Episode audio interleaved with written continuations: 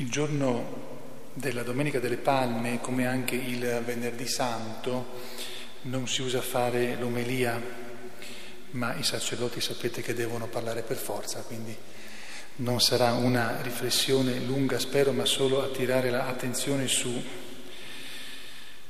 alcune provocazioni, anche perché davanti alla descrizione di una tragedia come questa che ha investito Gesù nella sua umanità, credo che si debba solo leggere e rileggere per conto proprio, cercando di chiedere al Signore stesso che ci faccia capire qualcosa e perché ha accettato di subire tutto questo, perché non ha risolto il male in altro modo, anche perché poi questo ci coinvolge il fatto che lui non abbia voluto eh, risolvere il male e la cattiveria degli uomini in un modo differente.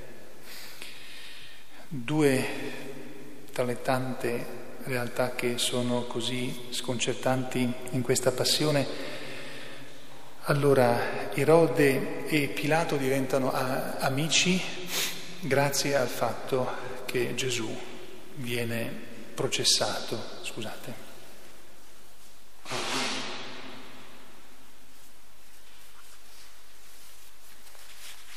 Accade tante volte nella nostra storia che, persone diven- che alcune persone divengano amiche, diciamo, che si coalizzino perché eh, si rifanno, perché si si divertono a volte anche contro un povero innocente. Questo accade tante volte.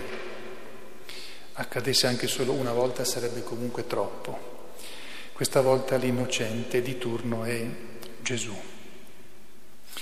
Giuseppe di Arimatea, membro del Sinedrio, non può far nulla per salvare Gesù, oltre a dire che non è d'accordo, ma Ormai gli avvenimenti hanno una corsa in eh, discesa ripidissima per cui non può fare niente, nemmeno Nicodemo, anche se Luca non parla, da, non parla di Nicodemo, però ha un coraggio, quello di darsi da fare per la sua sepoltura e per impedire che Gesù venga buttato in una fossa comune. Ha coraggio e da quel momento in poi non gli interesserà neanche più niente di quello che dicono di lui, perché poi si saprà molto bene che è, è, per merito suo e di Nicodemo che Gesù stato, ha avuto una sepoltura degna di un uomo. Dunque coraggio, Giuseppe di Arimatea fa quello che può. Tante volte anche noi non, po- non possiamo fare tanto, però certamente dobbiamo avere il coraggio di fare quel poco che si può fare disinteressandoci di quello che poi gli altri penseranno.